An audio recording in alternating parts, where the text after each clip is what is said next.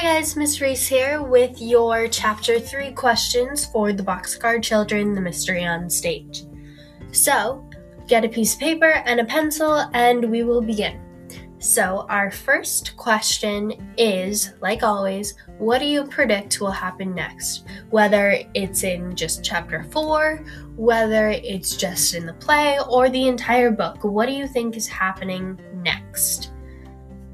After you complete that question, we'll move on to question number two. My question number two is Who do you think wrote on the auditions poster in pink crayon? Why do you think it said what it said? Do you think that relates to who wrote it?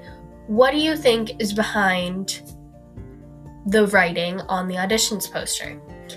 And when you finish that question, my third question is Do you think the phone call and the writing on the poster are the same person? Do you think they're related? Do you think it's coincidence? Or do you think they're just two different people working together?